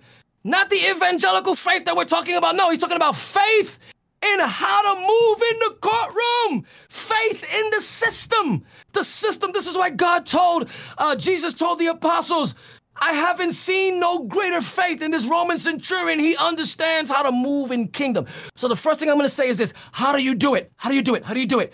You got to get out of the mindset of prayer into a mindset of pleading. Why? Because the prayer is in the pleading, which means you gotta begin to get a courtroom mindset when you go into prayer. You go into prayer. The second thing I wanna say is this is here is where you do, and I encourage you. It's not a rule, but I would encourage you to get into some fasting and prayer. Why? Because it sensitizes you to focus you to be able to hear clearly from God as to what is actually going on. The third thing I'm going to tell you is I actually have six things to do here. I'm going to give you the third one. All right. Uh, that fasting was an was an added blessing. The second one is this: your posture. Your posture. Your posture means this: how you position yourself at the mercy of the court. Lord Jesus, I know I'm highly favored. Lord, I know it's not a salvation issue, but I think in this area I've tried everything. I just feel like there's something holding my life, holding my bloodline, and I can't do it. And the best example of this, and I actually talk about this in the last chapter, is Abraham. You want to know what I love about Abraham's story with the three men that visited him? Was Abraham was a good negotiator in the courtroom. He said, Hold on, Lord, if there's 10 people righteous, if there's five people righteous. And what was he doing? What was Abraham doing with the Lord? He was bargaining. Now you know why in the court is called right now plea bargain. You need to plea bargain with God right now through intercession. And I want those of you that are watching, all I want you to do is ask the Holy Spirit. You're just going to ask the Holy Spirit why? Because Jesus is your advocate, but the Holy Spirit is the spirit of truth. He guides you into all truth, and he'll show you how to navigate in this whole courtroom procession. And you're going to ask the Holy Spirit right now. You know how I know it's the Holy Spirit? Because Romans chapter 8 says the Holy Spirit groans with words and utterings that cannot be understood with the human mind, but he that searches the hearts and mind knows what the Spirit is saying. What does that mean? That means the Holy Spirit is praying in our weakness. If you read the text, what does it actually say?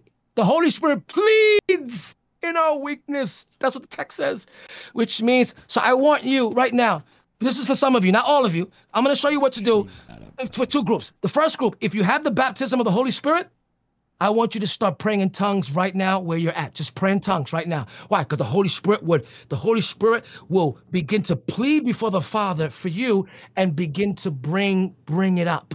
Now, for those of you that haven't received the baptism of the Holy Spirit, one, you can get baptized in the Holy Spirit now. We're Pentecostal here. I believe in the infilling of the Holy Spirit. Receive it now.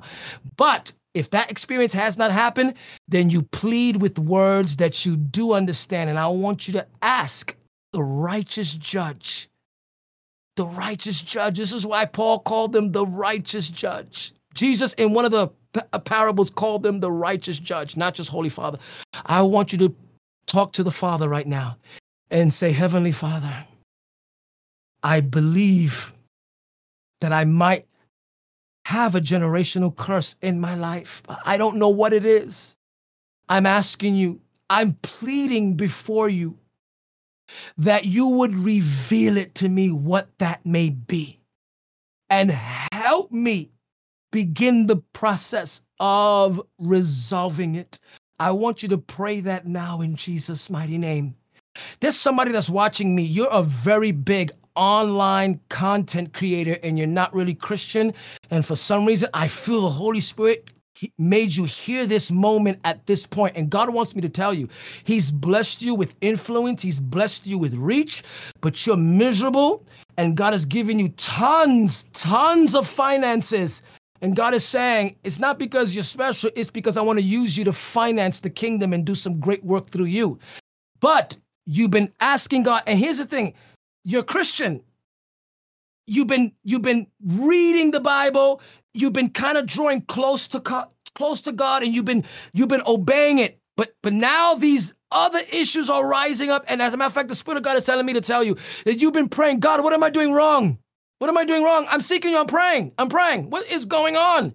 It's because there are generational curses that are there that's in your bloodline that heaven is saying, me and you need to have a talk.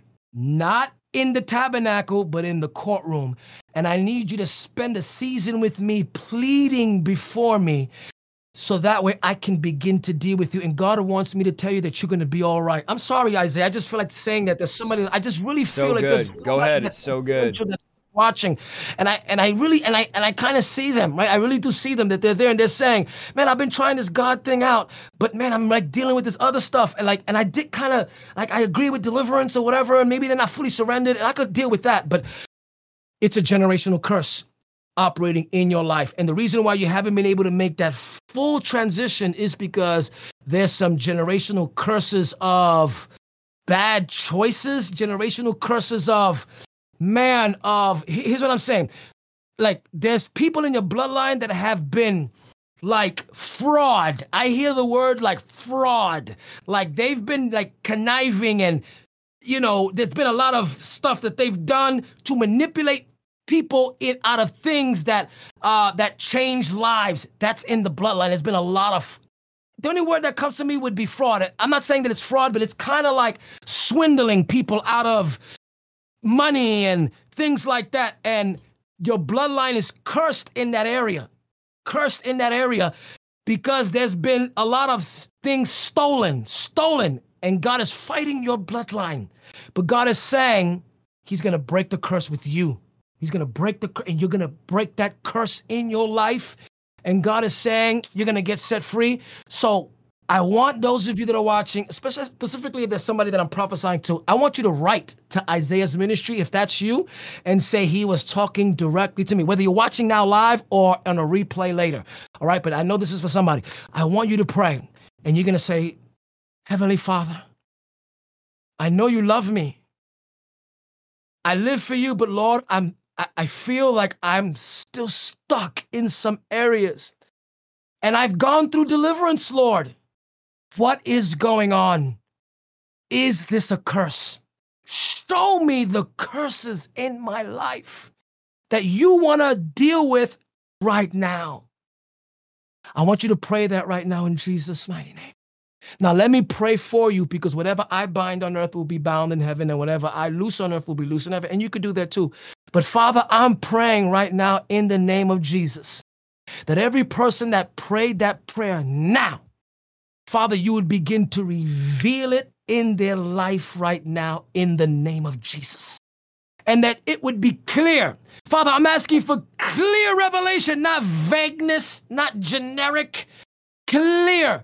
Show them what it is and what caused it. No sensationalism, Lord. Just show it and reveal it to them.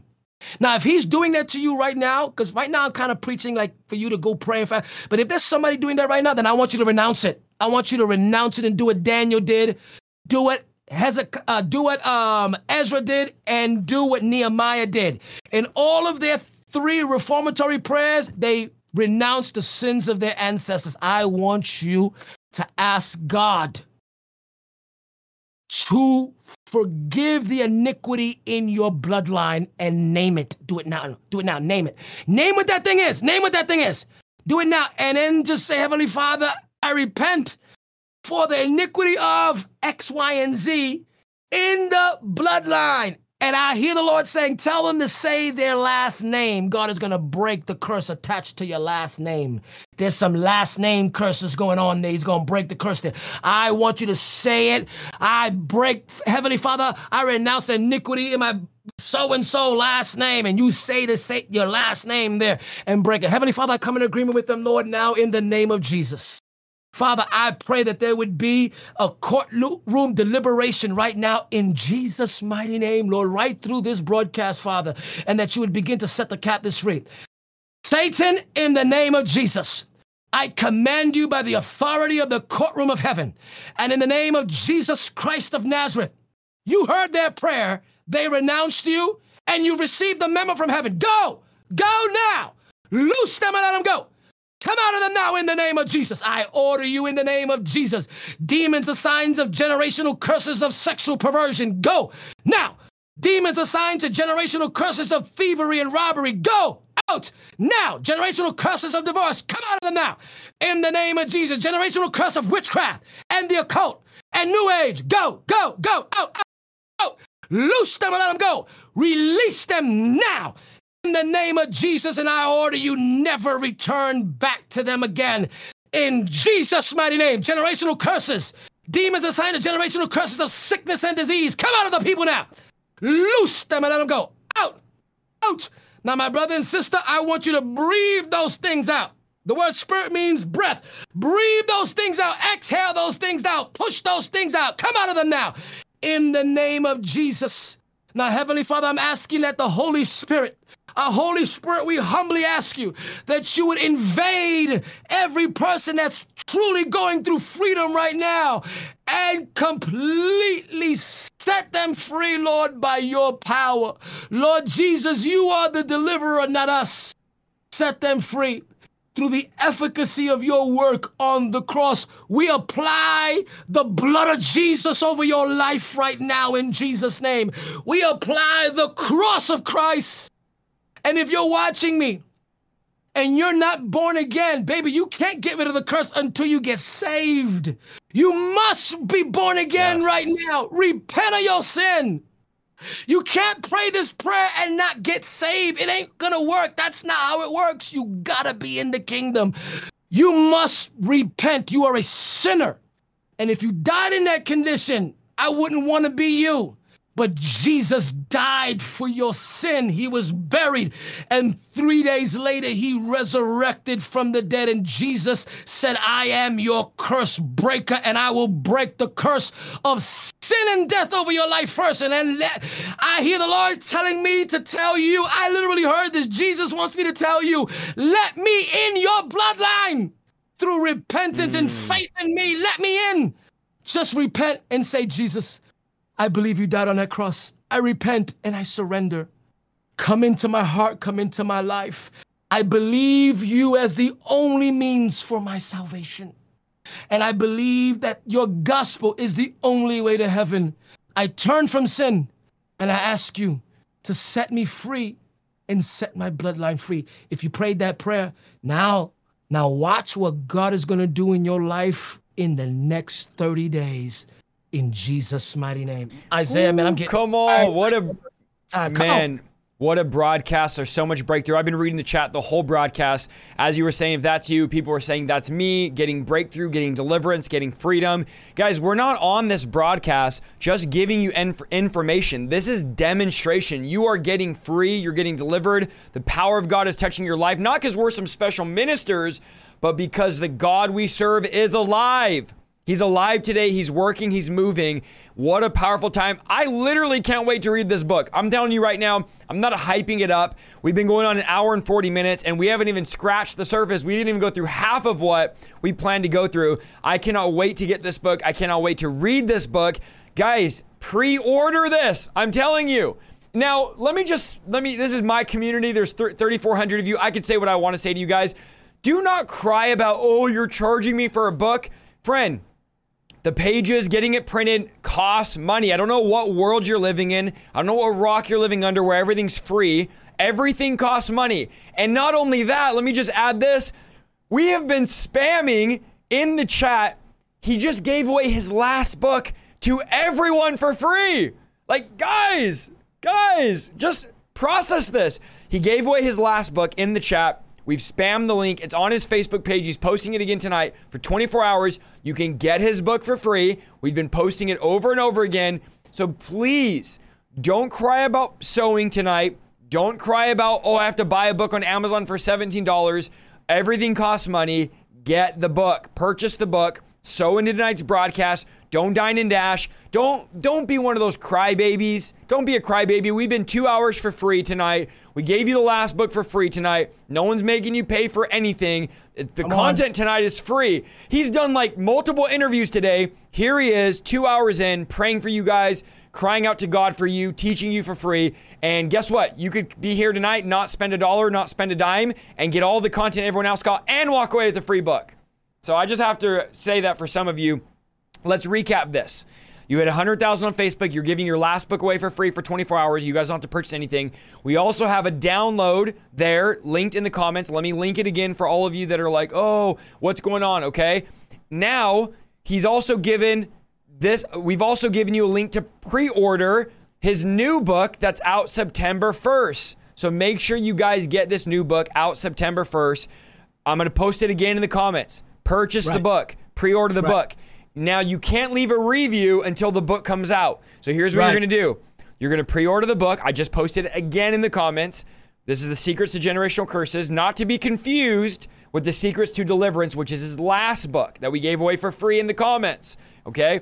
You're going to buy the book on pre order, you're going to read the book, and then you're going to leave a review. Very important. Come back for the review. Leave a review on Amazon.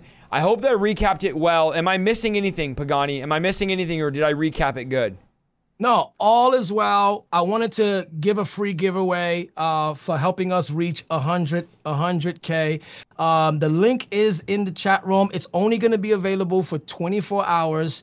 Um, why? Because I want you guys to be able to understand the second book by its predecessor, the first book. And I wanted to just be a blessing to you. Um, no, I think that's pretty much it. Now I'm putting the link in the chat room of how they could download the book, but I'm also uh, putting the link where you guys can follow us on YouTube. Um, we're gonna start migrating ourselves to the YouTube channel um, as Come well. On over. So Come on over. Just continue, guys. Just continue to follow us. So follow us on Facebook and YouTube. Thank you so much, guys. Thank you, Isaiah, for helping me. Absolutely. Uh, well, one promote this book, I really believe that this would be a game changer. And I would and I would encourage, I would I really want to encourage those of you, if you're gonna pre-order it, pre-order two copies. I'm gonna tell you why. Because you know some of your Christian friends who are what I would call misinformed based on what we talked about today, they would never buy a book like this. Why don't you gift them a book? Buy one for yourself and then buy one for somebody that you know that could be like, man, give one to your youth pastor Buy one for your pastor. Buy one for your cell group, life group leader. Go out and get it. The Amazon link. Why? Because very simple. Um, we want to be able, and this is just a true story. We want to be able to be able to crack it and make it a New York Times bestseller. And there has been talks about that because you remember Isaiah, our first book, because of the movie Come Out in Jesus' Name, that thing went everywhere, you know? Yep. This is the follow up to it. This is the right book at the right time, and to God be the glory. Praise you the know, Lord. When you get your copy, if you get it early, this is all I'm asking is take a picture with it and tag me on it. Tag me on it so that way I could do a collage of people with the book. People are already sending it to me.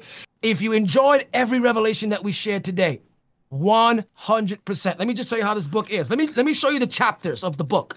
Let me just read them to you. Chapter number 1, stumbling and searching the mystery of the curse. Chapter number 2, human human wiring and epigenetics. Chapter number 3, the curse and the courtroom. Chapter number 4, six primary ways curses happen. Chapter number five, the algorithm and evolution of curses, which we didn't talk about today. Chapter number six, degrees of disobedience, levels of uncleanness. Chapter number seven, the categorization of the iniquity and curses. Chapter number eight, which which was probably one of the questions that we were going to talk about, but we never got to it, is Satan's weapons of mass destruction. Chapter number nine, number nine, prayers to remove deep curses. And chapter number 10 is strategies to keep the bloodline cleansed. And then there's an extra blessing in the back. We added an appendix of various ways, like Isaiah mentioned, of where there are multiple ways that one, as a believer, can experience a generational curse. And the last two chapters, the last three chapters are my favorite. Why? Well, all of them are my favorite because in every chapter we get into generational blessings. So I know we were kind of talking Good. a lot about curses and curses and curses and curses. This chap the chapters in each of these books are heavily infused with how to resolve them and the blessing, the blessing, the blessing. We just Good. highlighted more curses today, but I talk more about generational blessings here uh, than I did actually generational curses, except that you can't understand the generational blessings unless you first go through the generational curses. So, so good. Follow and us on social media and s- some people are saying that the book some people are saying the free download book is saying they need permission to download.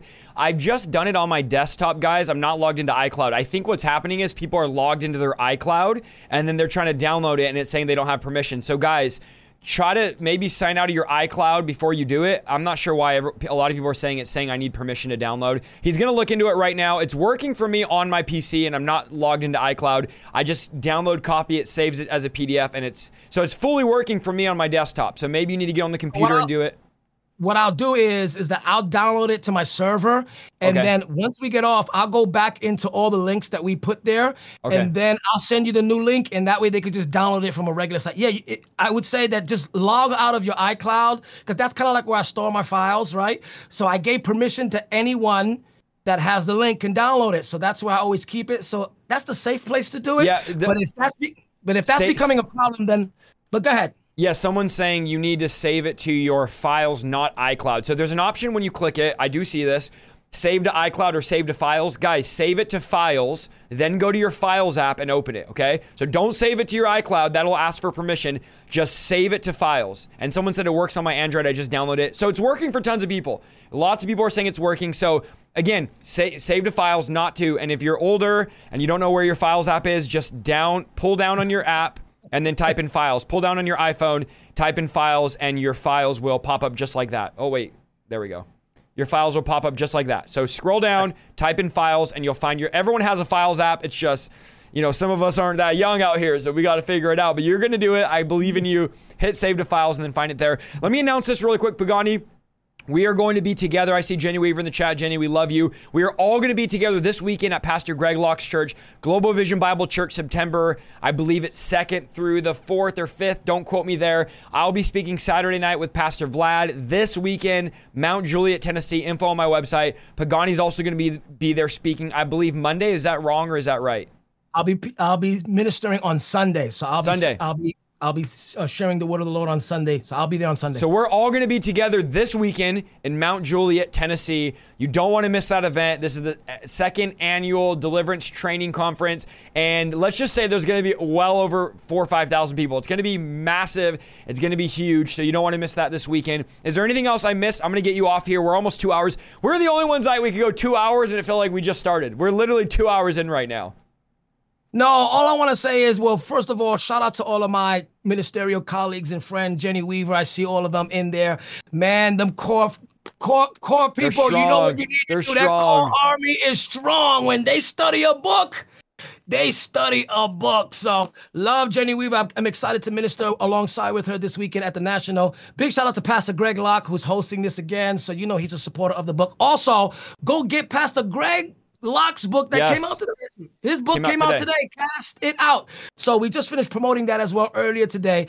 So other than that, guys, uh, thank you so much for helping us reach the 100K. So now I'm gonna put in our links to our YouTube. We're actually at like 95,000. So all 3,000 of you will follow me on YouTube. Will will go over that as well. Other than that, so I, I wanted to say that again really quick. Pastor Greg Locke's book just came out today. Cast it out. So make sure you guys get that book. A great book on deliverance. Make sure you guys get it. We got a lot of books coming out. A lot of stuff happening. We'll be with Pastor Greg Locke this weekend at Global Vision Bible Church. IsaiahSaldivar.com slash schedule, and you can find that there. And then Pagani also has it on his website. All right, man, I'm gonna stay on for just a five minutes because I'm starving. I haven't ate today. I'm gonna stay on for five minutes and let people give. I love you, bro. I'm gonna be sending you something tonight. Thank you for being on.